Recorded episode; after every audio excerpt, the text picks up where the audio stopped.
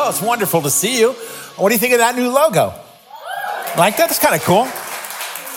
Uh, yeah, we just uh, we're just excited to to just be a part of this church. You, you may not know this because it didn't really impact this service, but we added an 8 a.m. service. Uh, today was the first uh, one of those, and uh, and the reason why we had to do that is because we just had too many people showing up for the amount of chairs we had. Uh, last weekend, we had to add rando chairs everywhere just to get people to, you know, just stuffed in this room. So, so hopefully um, that will be uh, creates more space. Let's fill up every service though, and then we'll go from there because maybe we'll maybe we'll go to four. Uh, I don't want to do that, but maybe we'll go to four.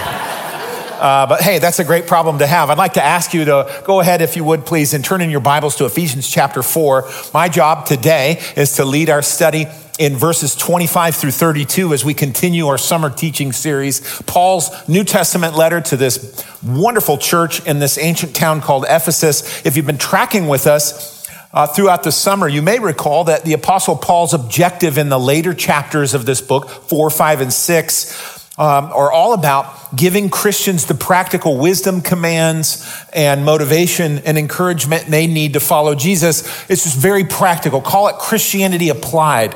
Okay, practical Christianity. And if you take your message notes out, you'll see a list that we've been building in this second half of the series, practical steps in following Jesus. Those first two are those are the main ideas of the sermons that went previous to today. For, for now, though, the passage is going to look like this. We're going to live a lifestyle, Paul says, a lifestyle where our words, our work, and our emotions are Jesus centered. So that's what we're going to cover today. Those are your first fill ins if you're taking notes. If you're not filling in things, just pretend like you are. You know, just fit in. You know, just go like this, air, air things. Uh, either way, uh, this is going to cover daily life. Um, really, what we're talking about here is a lifestyle. Christianity isn't necessarily a religion as it, as it is a comprehensive manner of living. Now, I know it's a religion in the categories of, you know, what we're talking about here, but this is, this is like this is who we are. This is how we live our lives as Jesus flows in and through us. So let's read the passage now, and you'll get a feel for this, how much ground that Paul covers. So, verse 25 is where we're going to start. Okay, what does it say? Therefore, thank you, uh, madam. Uh, thank you. Therefore, having put away falsehood, let each of let each one of you speak the truth with his neighbor, for we are members one of another. Be angry and do not sin. Do not let the sun go down on your anger and give no opportunity to the devil. Let the thief no longer steal, but rather let him labor, doing honest work with his own hands so that he may have something to share with anyone in need. Let no corrupting talk come out of your mouths, but only such as is good for building up, as fits the occasion that it may give grace to those who hear. And do not grieve the Holy Spirit of God, by whom you were sealed for the day of redemption. Let all bitterness and wrath and anger and clamor and slander be put away from you, along with all malice. Be kind to one another, tenderhearted, forgiving one another as God in Christ forgave you. Okay, so this is God's word. And in this little paragraph, I kind of get blown away at how much ground is covered, how many subjects and topics that we have here. And it's big stuff like major life issues. It's not just little side things. Yeah. It's, it's just like, bam, okay, it hits you and then it gets to another passage and another issue, right? And I want to, I want to, before we dive into these, I want to connect one dot if you, if you don't mind, if you were with us last week, a dot from last week's message. I'm going to put the end of our text from last week is verses 22, 23, and 24 on the screen. Paul says, put off your old self. Do you remember who was here last week? Put off your old self, right? Which belongs to your former manner of life, your old life. And then he says, put on, what does he say? Put on the new self created in the, the likeness of God in true righteousness and holiness. So we talked about this last week that Paul's giving us kind of a metaphor of putting off an old cloak or taking off a garment and laying it aside. That's your old life. And then putting on the new self, the new identity in Jesus. And this is really this radical transformation, this radical life change when Christ comes to live in your hearts, when you become a Christian follower.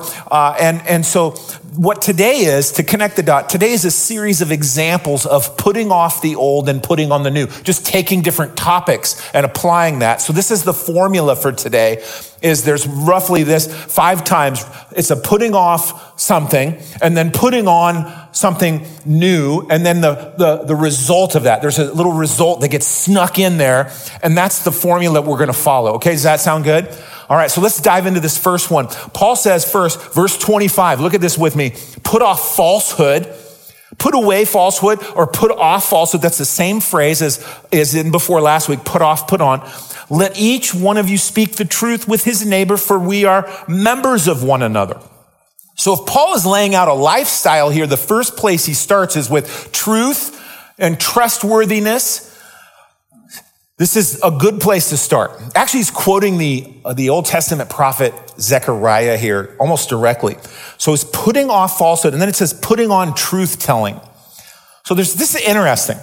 So there's two sides to this, and it seems maybe redundant on the start, on the surface, to put off falsehood and lying and things, but then put, put on speaking the truth. It's not redundant. And the reason it's not redundant is because there's a lot of workarounds technically. You cannot say a lie and still live in the spirit of falsehood.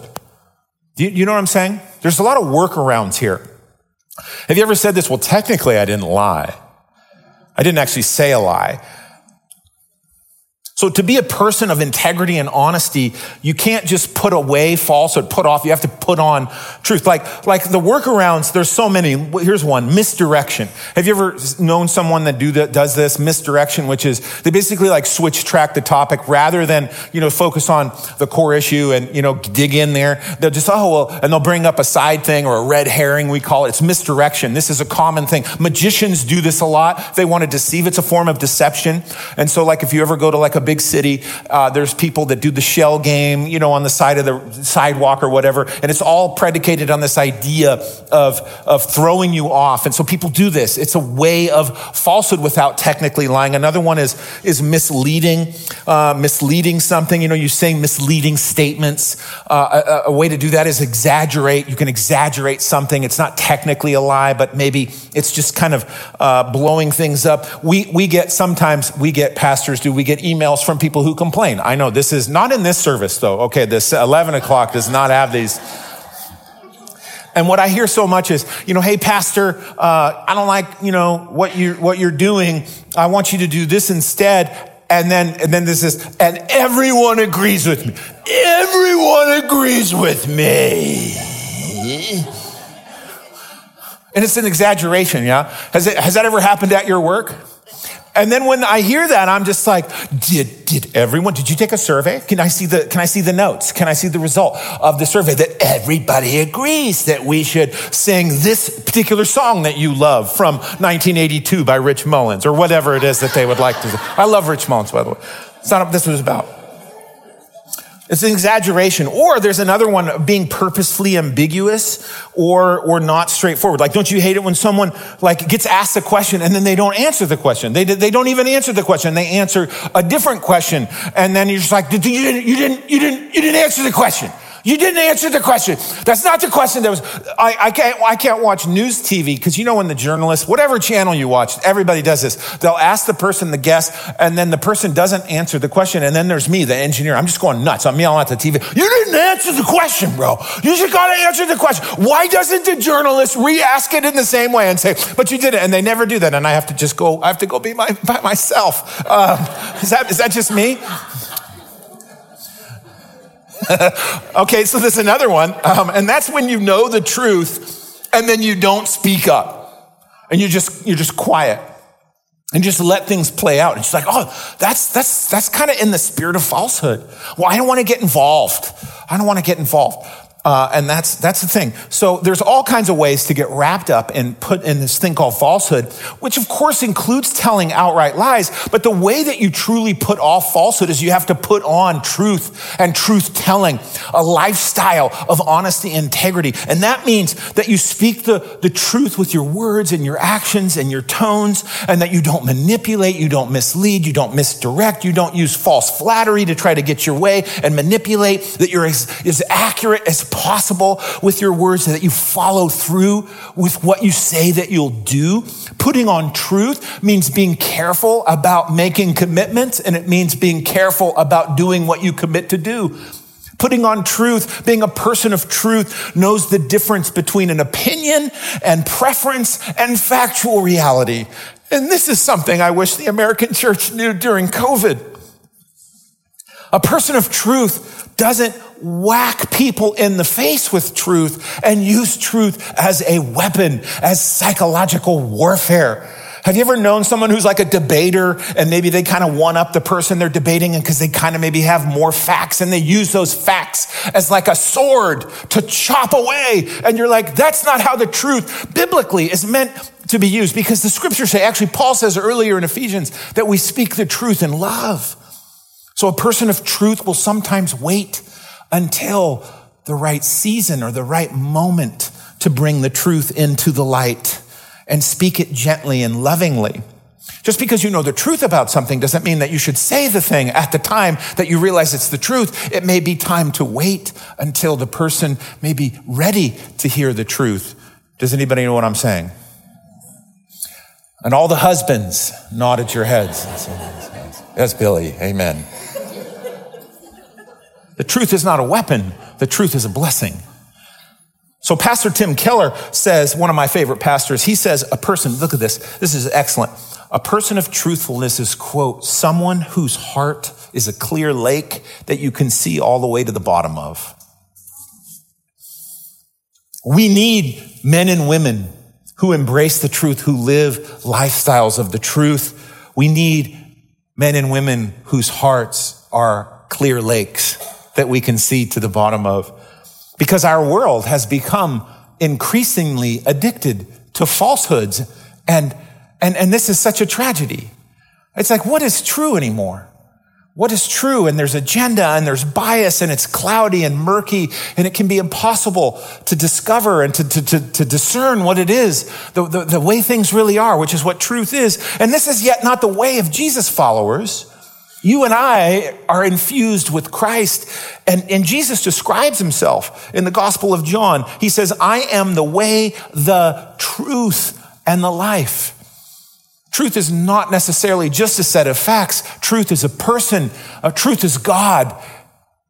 And it's Jesus. And so if Jesus lives in us and in our hearts and, and he is, he is making us into people like himself. then of course we are going to follow suit. It's a process, yes, but our very core identity as Christians is to be people of truth. And Paul says the result is really interesting. Notice that he says, for we are members of one another. This is family language. He's talking about a church community now and the relationship that we have with each other is predicated and built on and foundationed on this thing called truthfulness.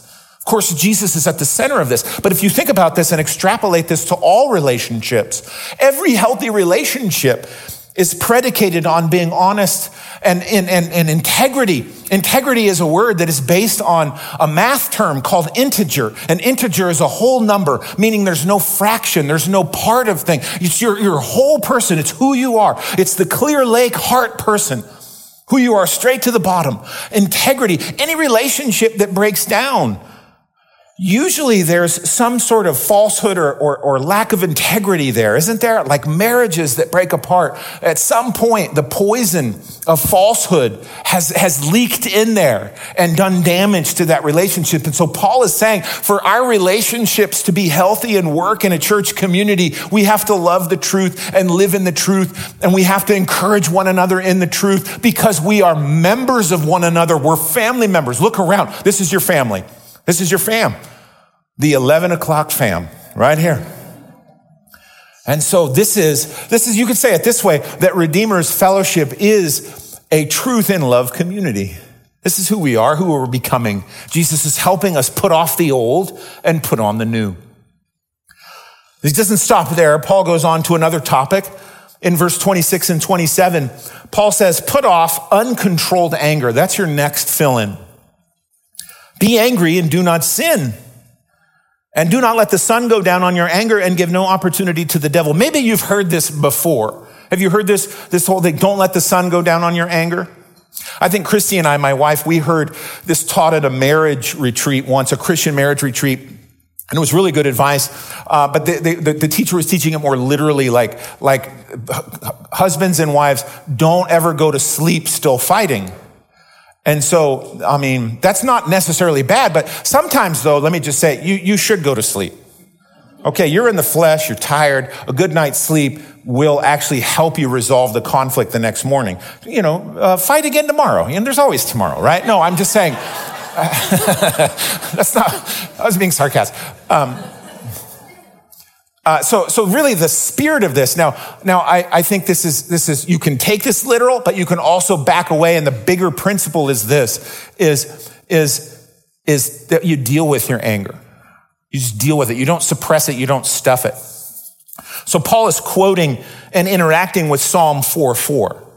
I'm going to show that in a minute. But what that, that says in this passage says, it's very interesting, this theology of anger here, is this anger is not a sin. Being angry is this be angry and do not sin. So anger itself is not sinful. So many people think that the act of feeling angry feelings is sinful and unchristlike. And that's not biblical. In fact, Jesus was angry on more than one occasion. If we survey the Gospels, uh, it tells us he was indignant, he was angered. In Mark 3, there's one of these. He goes to do a healing, and, uh, and it's on the Sabbath, and some of the Pharisees come in and give him a hard time, and they start, they start like, like harassing him that he can't heal this dude with a, with a busted hand on the Sabbath. And it says that Christ looked at the Pharisees and he became indignant. He was angry. And, and and so he heals the guy anyway out of his anger. And it's, it's, this idea that, that anger happens with God when the Lord sees things that are jacked up, when he sees evil, and then the Lord gets aroused in his anger at the injustice.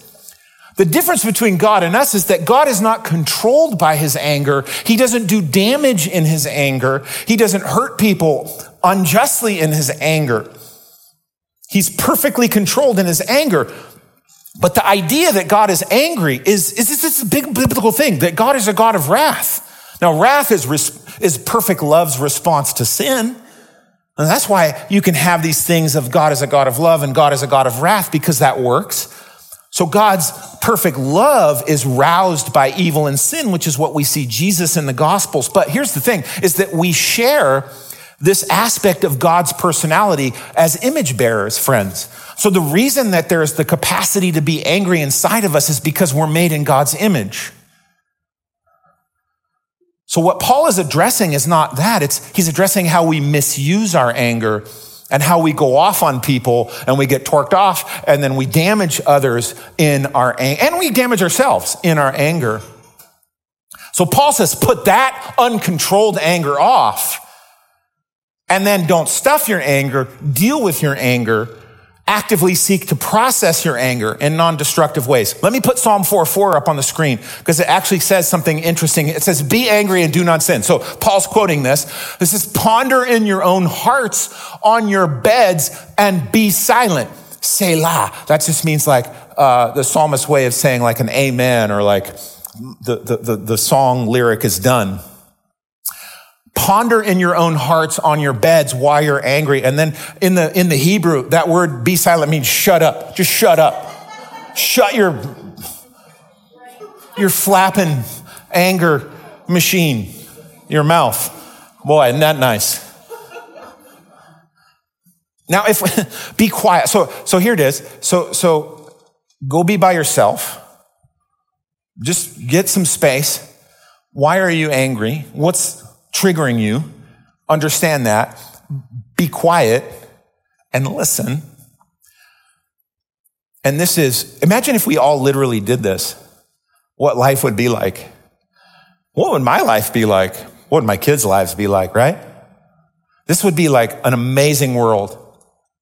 And so here's a practical. Let's just, let's just live this out this week. The next time you get angry, politely excuse yourself. And maybe that's hard to do. Maybe you're at work and you're just like in a meeting or whatever. Figure it away. Figure out a way. Figure out a way to politely excuse yourself. Just, just get by yourself for just a moment and have some space. Pray, ask the Lord to help you understand why these emotions are surging through these anger. Anger is like this little, it's like, oh, you have none of this energy inside. And it's like, what do I do with this? And ask the Lord, okay, to help you process this. And so to do this is putting on emotional health.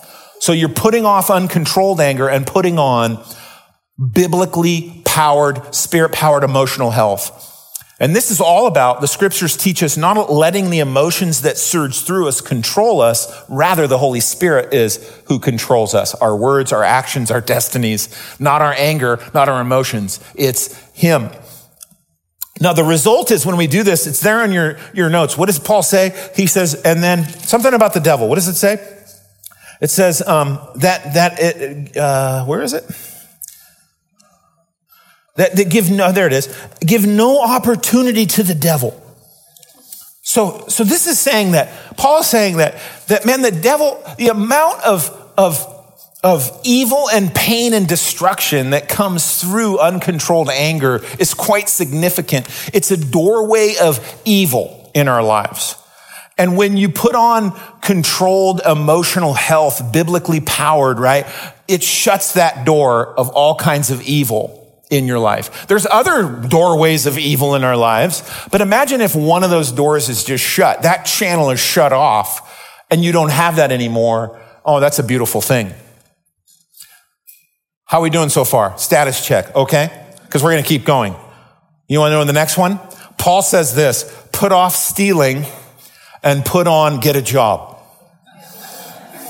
Put off stealing and put on get a job, bro. That's what he's, that's the, put on useful work is another way to say this. So, so let's go back to first century Ephesus. Remember this church. It's, it's a big church. There's a lot of people, new Christians coming in who never have known Jesus, never raised in a Christian home. Many of the Christians are from the sort of the Roman side. They're not necessarily Jewish. There are some Jewish folks in the church, but the bigger part of the church are Roman folks. And most of the Romans are from the lower, lower tiers of society. This is what we know from most New Testament churches. Most of the churches were Roman and they were bondservants and slaves and from people at the bottom. They found Jesus and they came to church. And this meant that stealing was a part of everyday life. Most folks at the bottom, especially if you worked in, let's say, a bondservant in a home, how you survived was you stole as much as you could get away with, and then you sold that or traded that. And so this was just part of culture. We have lots of, of graffiti on walls in these ancient cities that tell us how life was like. And this is one of the things that we see in the graffiti that's etched in the walls from 2000 years ago. And so Paul is saying that even though the servants in the church who worked for wealthy homes may have made a habit of stealing from the households they served in, that's your old life. No longer steal. And in some cases, that's what they did for a living. They were pickpockets. They just stole. That's how they, they didn't have actually a job job. So Paul says that's your old life. Put that away and instead put on useful work, honest work, honest labor. And this is the way of Christians. And this is actually sneaking in some theology about work too. A brief theology, the value of work, the purpose of work, the way in which work is the perspective of a Christian towards work. Many times Christians, because they know their Bibles, say, well, work is cursed. This is in Genesis chapter three. When, remember Adam and Eve, they eat the apple or whatever it was, and then the God curses, they, he hands out punishment, and the, the fall of, of, of society comes, the fall of man comes, and, and God says, your work to Adam, your work will be cursed. And so people think that their work is a curse. That's how they approach their jobs. And that may be true. Work may be under a curse, but friends, it is not a curse because work was given to Adam before the fall happened. It was pre-fall. So work in and of itself is actually good. Turn to your neighbor and say, work is good. Now your work may not be good or your job may not be good, but work is good.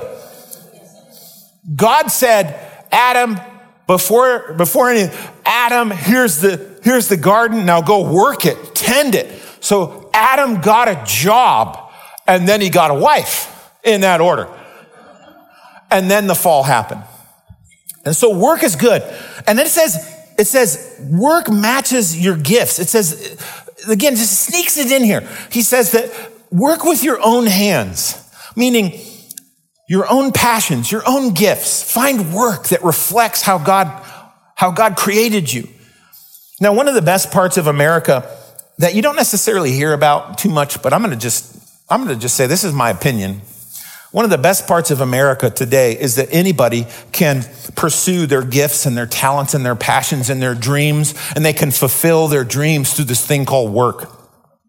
We still have a country where this, this is possible. And this happens every day. You just don't hear about it too much because it doesn't, you know, doesn't fit a lot of agenda, but it's true. My dad was an immigrant. My dad and my grandparents immigrated from uh, Central Europe in the 1950s. I'm first gen US citizen. And, and the reason why my grandparents and my family came here is because they couldn't find the work they wanted in Switzerland post World War II. My grandfather, Alfred, wanted a dairy farm and you just can't have big dairies. You can't really do that as much, at least back then. And so he, he said, I'm going to, I'm going to move my family to America. My grandfather, Alfred, he had multiple jobs. They had a little tiny, a little, they had like five acres. They had a little creek that ran through and, and, and, right in front of their house. I've been there. It's amazing. And, and so, and so, and he had a job. He was working for the Swiss government to put in a U, uh, uh, uh, an Air Force strip right by their house. So he was, he's like, no, no, no. My calling is to be a dairy. I want to make milk. I want to milk cows. And so where do you go to you do that? You go to America because with hard work and with sacrifice, and, and you just, and with the help of your community, you can still fulfill your dreams through this thing called work. And that's, that's my family. And they bought land right out, right outside of McMinnville city limits. In fact, the land they bought eventually became, they sold it off. It became the land where, where the big uh, air museum is, where, what's that? The, the spruce goose was shipped up there. And that's where my family's dairy farm was. It was right there. And now it's a museum. And I don't know what to make of that, but it's there. So the Bible is pro work. The Bible is pro work, not for salvation, but for job. The Bible is also pro rest.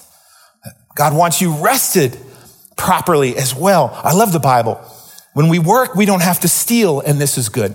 So this is the thing. Now, the scriptures do talk about stealing in another way, in, in, in, in, other parts of the Bible. Stealing, a form of stealing, is living a very selfish life, a me, me, me life where I'm just getting, getting, getting, taking, taking, taking, not honoring God with my money and not caring for the poor. So it is possible, friends, to have a job and never steal from your employer or from anyone, never take a penny, but still be a thief. Not sharing is stealing. So the, this is this the bigger thing here is you notice that I like your old life is you used to take, used to take, used to take. Now you got to give. That's Christians don't take, they give. Christians show up and when they leave, that thing is better than when they got there. That's our life. You give more than you took. And that's the power of Jesus in us. And so we take care of each other. We take care of the poor, the widow, the orphan, and the immigrant. The alien, the Bible says, that's the immigrant.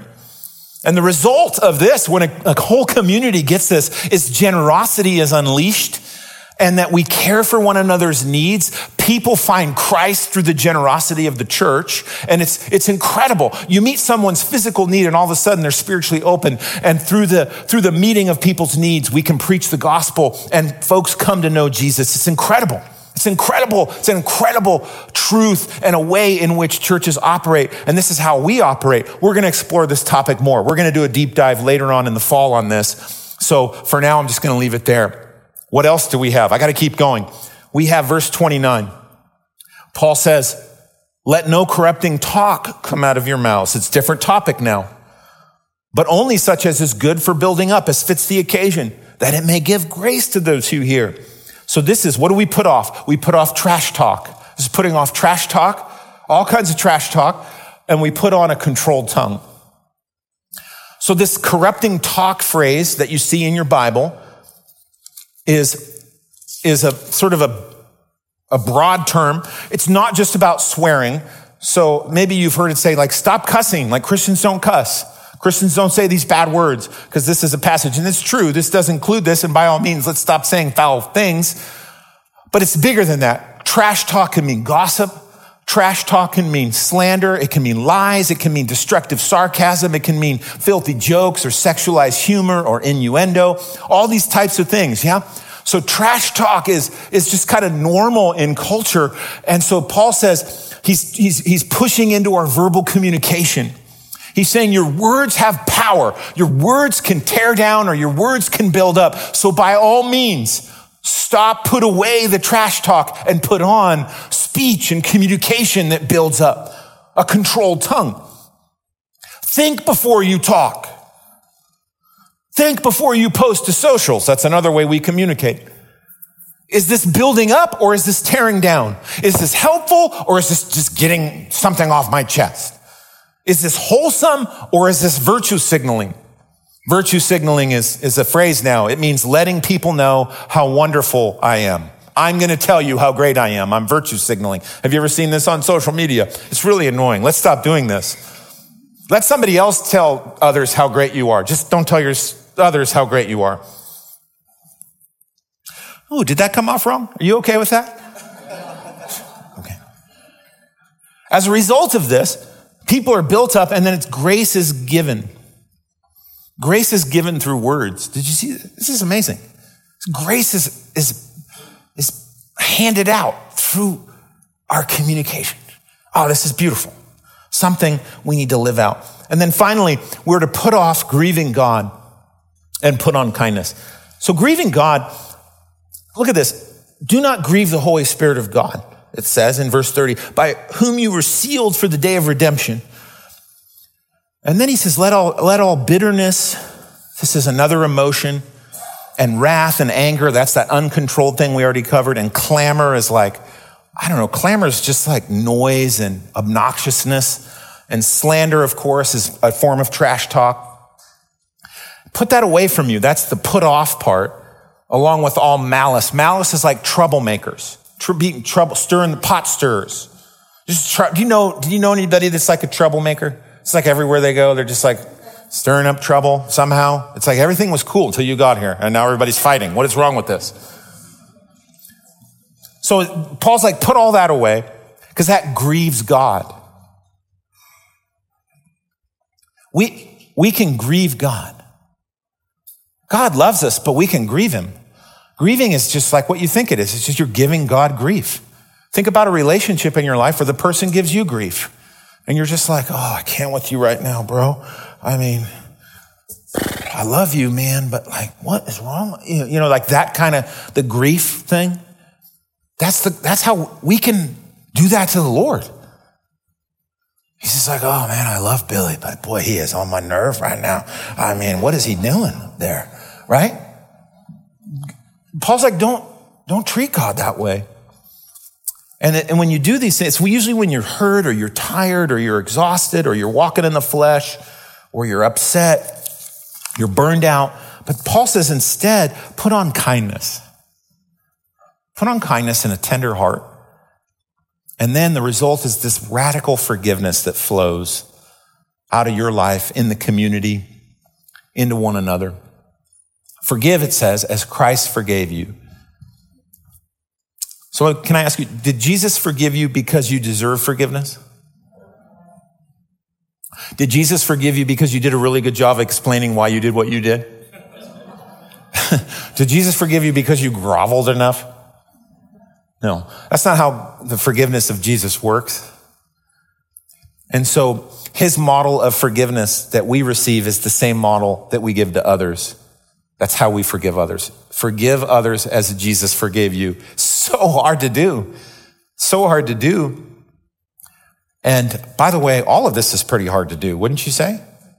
Control your tongue, control your emotions. Oh my goodness. Show me a person that control his tongue.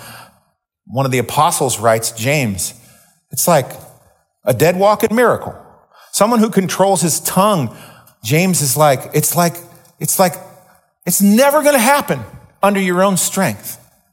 Just that, let alone your emotions, your words, your attitude towards your job, all these things. It's overwhelming.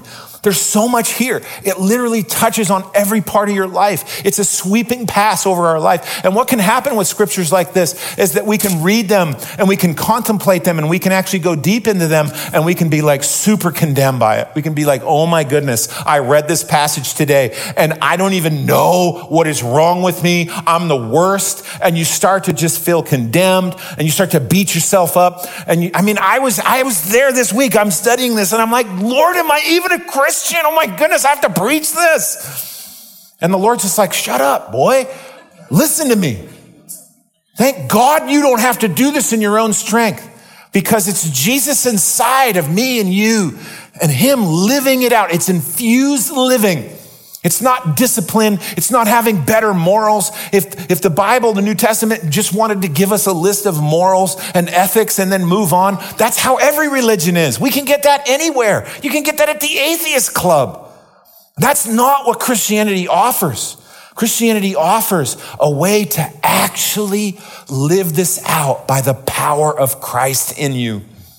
And it's actually in your identity. It's actually who you really are as Christ fuses his, his personality and his words and his actions with yours. And pretty soon, before you know it, after 20, 30, 40, 50 years, you actually start walking with Jesus. You actually start to look like a mature Christian. And that is the vision for the Christian life. And that is why this thing is not just a religion, it's a lifestyle. But given that, I want you to, I want you to do this. This, would you do this? Look at your, the last part of your handout. There's a simple question, and that is this. Which of the actions described in this passage today do you need to give attention to the most? Just pick one. Don't, don't get beat up over this. Pick one. Pray through it. Is there one, even as I spoke today and went through this list? There's five things here. You're like, oh, yeah, yeah, that's something that I feel like the Lord's putting his finger on. Focus on that this week. Put this before the Lord. Talk about this with your spouse, with your community group, and pray on this. Ask for God's grace in that one area. And that's a good way you can take a next step from today's teaching. How does that sound? Does that sound life giving? Does it sound doable? Can I just pray for us? Can I pray for us as we, as we close out the sermon time? Please bow your heads with me. So Lord, I thank you so much for your word, that your word is not meant to bring condemnation to us and guilt in a way that's unhealthy, but it's a way to encourage, inspire us forward. So specifically, Lord, there's a lot to pray for, but I want to pray for specifically the uncontrolled anger part of today. I'm praying, Lord, for those amongst us listening to this that feel like they're, they're just ready to explode. Maybe it's road rage. Maybe it's just easily annoyed. Maybe Maybe the, there's some of us who get in line at Starbucks or wherever, and it's just a few people long, and we're just totally just torqued off, and and and and there's somebody at work that's on our nerve, and and we're just ready to explode at home. We know that there's an anger issue and that there's just this bubbling, boiling stuff inside of us. I'm praying, Lord, for that person today. I'm praying, Lord, that you would help the uncontrolled anger, bring that under the lordship and the loving care of Jesus. I'm not sure why that happened. Maybe there's some unresolved stuff there, but Lord, I'm praying for the training of the Spirit to help each one of us control our anger so that we don't damage others, we don't hurt relationships, fracture friendships, Lord, and that there could be peace in our hearts, peace in our relationships, peace in our homes, peace at work, peace in our church. I'm praying, Lord, for that right now, that grace. If that's you, you don't have to raise your hand, but I'm praying for you. Maybe some were so uncontrollably angry at you that damaged you and hurt you and said things and marked you and scarred you. I'm praying, Lord, for those hurts to be healed. Maybe those of you never modeled healthy emotional, emotional control. You were never modeled this at home. I'm praying, Lord, that you would lead and guide us. You be our model, Jesus. I'm praying that none of us tries to do this in our own strength, but that we would all take a step back wherever we need help and work on in this sermon, and that we would ask for your grace and your strength to be made perfect through us.